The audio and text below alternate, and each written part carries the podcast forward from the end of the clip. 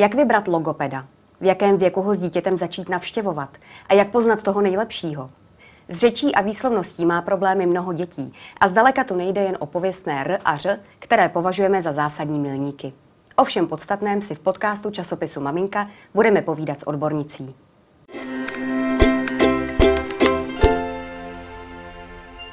Naším hostem je klinická logopedka doktorka Zdeňka Kopová. Dobrý den, paní Dobrý doktorko. den. A budeme si povídat o tom, jak vybrat logopeda. Eh, Jak ho sehnat, to bude další taková věc, protože určitě mývají dost plno, to mi jistě potvrdíte.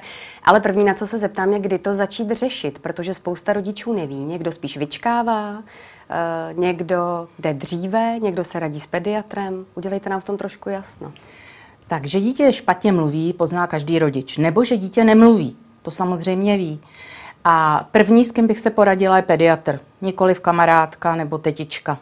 Protože e, i v logopedii vývoj popošel a dneska víme, že spousta těžkých vád vlastně startuje třeba okolo druhého roku, už se dá s dětmi pracovat. To znamená, první, s kým se poradím, je pediatr. Záleží na tom, jak dítě reaguje, jak reaguje na verbální podněty, jestli rozumí. To jsou všechno důležité momenty, jestli začít logopedii nebo ne. Protože jsou děti, který vím a neřeknu, já tomu říkám partizán, to znamená, nemám potřebu. A máme různé typy dětí, některé mají dominantní vyjadřování, třeba pohyb, což byla moje dcera, a ona věděla, ale neřekla. Ona řekla, mamko, zatančím. A tím to pro ní končilo. Takže jsme museli počkat po třetím roce, až se rozmluvila.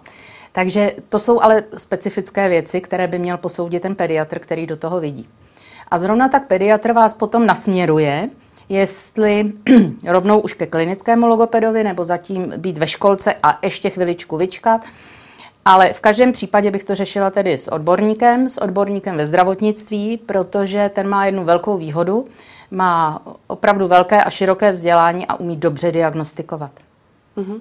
Zeptám se vás i tak, tabulkové děti samozřejmě nejsou, ale přece jen takové to tříleté dítě, které jde do školky, jak by na tom asi mělo být průměrně, s nějakými samozřejmě odchylkami?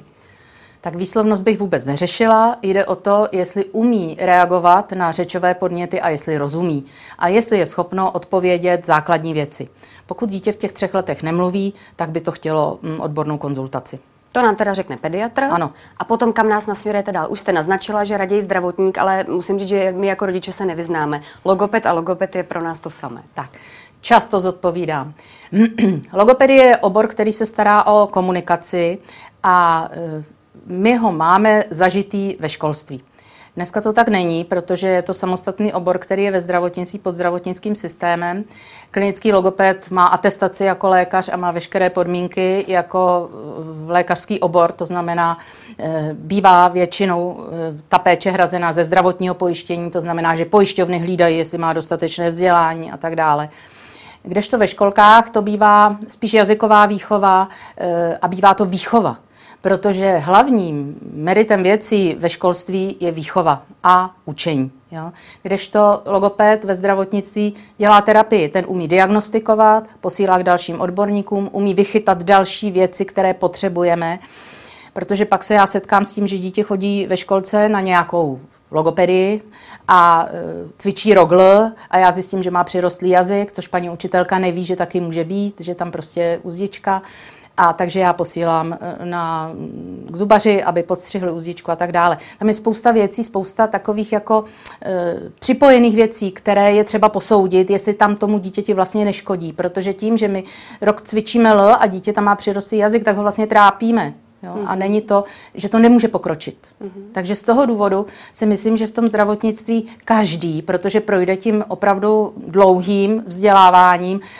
a ještě kontrolou té atestace, že to fakt všechno zná, tak umí na to dítě kouknout komplexně. Takže najde dalšího odborníka, když je tam nějaký problém, což ty eh, kantoři z té školy nemají, ty mají opravdu tedy vzdělávat a vychovávat. Možná jak pomáhat, ale teda Ano, jak je... pomáhat, ale určitě by tam měla být minimálně výrazná spolupráce s klinickým logopedem, to znamená poslat to dítě, když mi to nejde, šups, pošlu, když v té školce vidím, že to dítě má problém, tak opravdu se obrátit na odborníka, protože ten je v tom fundovaný. Co vím i z vlastní zkušenosti, eh, kliničtí logopédové mají pořádně plné ambulance. Potvrdíte mi to, jak hledat a třeba jak i dopředu se na to téma podívat jako rodič, protože je možné, že budu i pár měsíců čekat, co jsem tak četla. Tak, víte co, já nevím jak rodiče, ale já si ráda na kvalitu počkám. E, rodiče často argumentují tím, že každý týden chci chodit, ale ono to tak není, protože eh, každý klinický logoped zavede terapii, poučí rodiče, co má dělat. A taky tím bych vybírala toho eh, logopeda, jestli vysvětluje rodičům, jestli ten rodič ví, proč má dělat to, co má dělat. Protože ti rodiče často říkají, a oni tam jenom hrajou. Ale já vysvětluji, proč si hrajeme, proč si hrajeme a co cvičíme teď tím, že si hrajeme to, co si hrajeme. Jo? A ty rodiče pak říkají, aha, aha, no to vlastně mi vůbec nedošlo.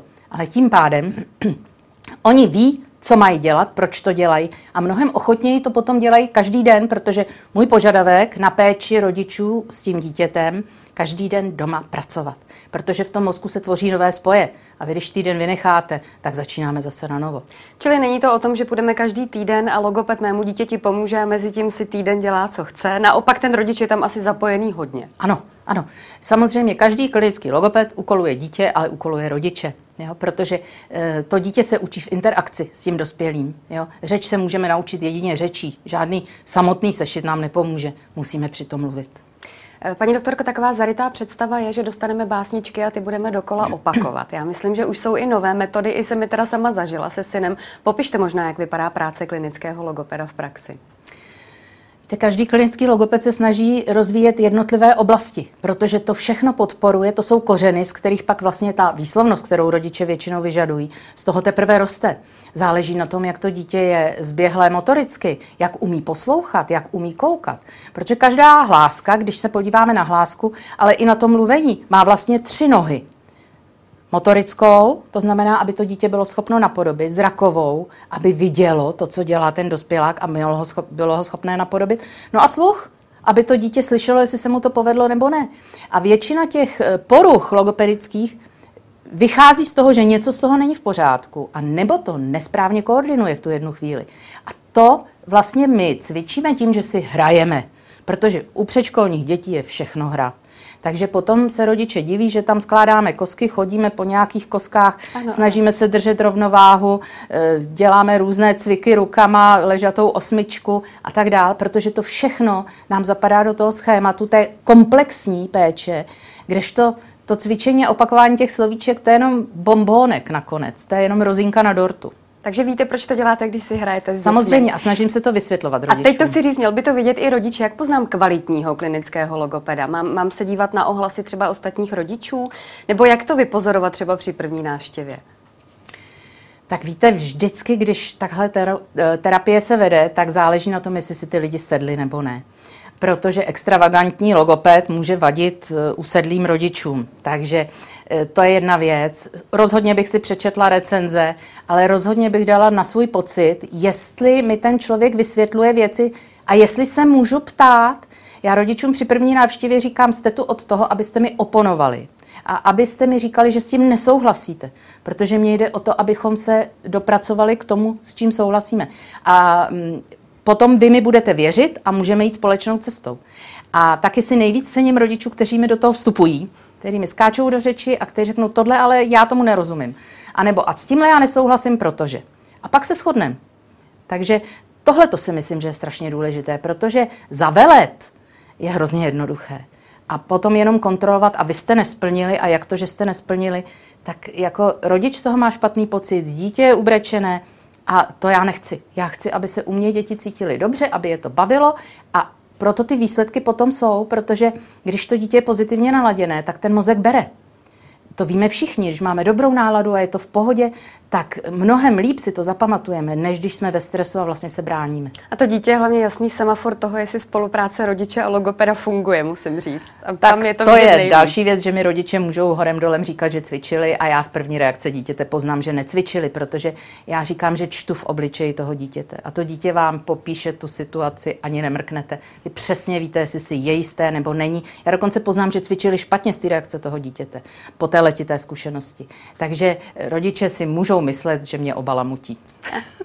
Je péče klinického logopeda hrazená ze zdravotního pojištění? Vy už jste to malinko naťukla, tohle téma, ale myslím, že tam jsou určitě i služby placené. Udělejme v tom jasno.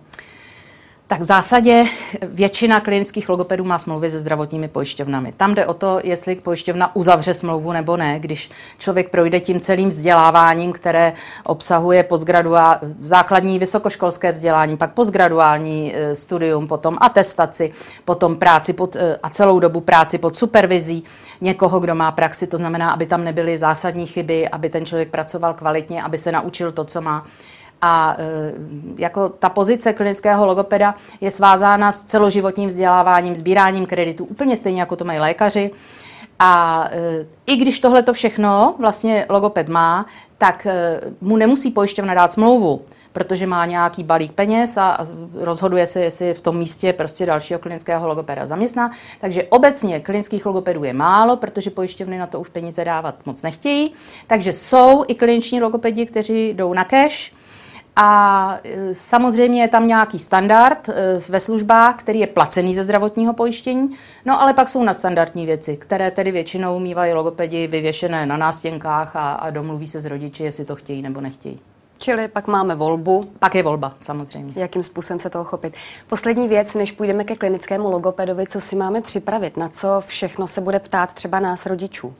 To je výborná otázka. Tak zaprvé byste měli mít doporučení od pediatra protože je to vyžádaná péče, takže to je poukaz na vyšetření, průkazku zdravotní pojišťovny a pak si srovnat v hlavě, jak probíhal vývoj toho dítěte. Na to se ptám, protože je mi to jasné, že to, tam ty otázky tak, budou směřovat. Protože samozřejmě záleží na tom, jaké bylo těhotenství, jaký byl porod, eh, jaký byl vývoj v začátcích, kdy dítě začalo běhat, kdy začalo mluvit, jak vypadá motorika, jestli je pravák nebo levák, což si většina logopedů taky testuje. Ale prostě spoustu věcí, z kterých my odečítáme, protože to jsou takové milníky na té cestě, kde když je nějaký problém, tak to dítě se může zastavit ve vývoji nebo se dokonce vrátit. Nějaká dlouhodobá hospitalizace může hrát roli v tom, že dítě se vrátí vývojově o x měsíců nebo o rok, přestane mluvit úplně a tak dál. Takže tohle to všechno s rodiči e, probíráme. A ještě jedna důležitá věc je tam, a to je rodinná zátěž. To znamená, kdo měl v rodině problém s řečí, protože spousta z těch e, problémů logopedických bývá založená na e, tom hereditálním základě, to znamená zděděná. Mm-hmm. Takže potřebujeme spoustu informací, než se k vám vůbec vydáme si dát dohromady ano, a vám to ano. určitě hodně pomůže potom ano, v posuzování. Každý se na to ptá, protože my podle toho vycházíme. Aha. Z toho vycházíme. Mhm. Tak už popřejeme všem dětem, aby se co nejdříve dobře rozmluvili a všem rodičům, aby byly ty dobré spojky od vás směrem k tomu vývoji, aby šel hmm. dobrým směrem. Děkuji klinické logopedce Zdeňce Kopové a těším se na nějaké další setkání. Naschledanou. Naschledanou.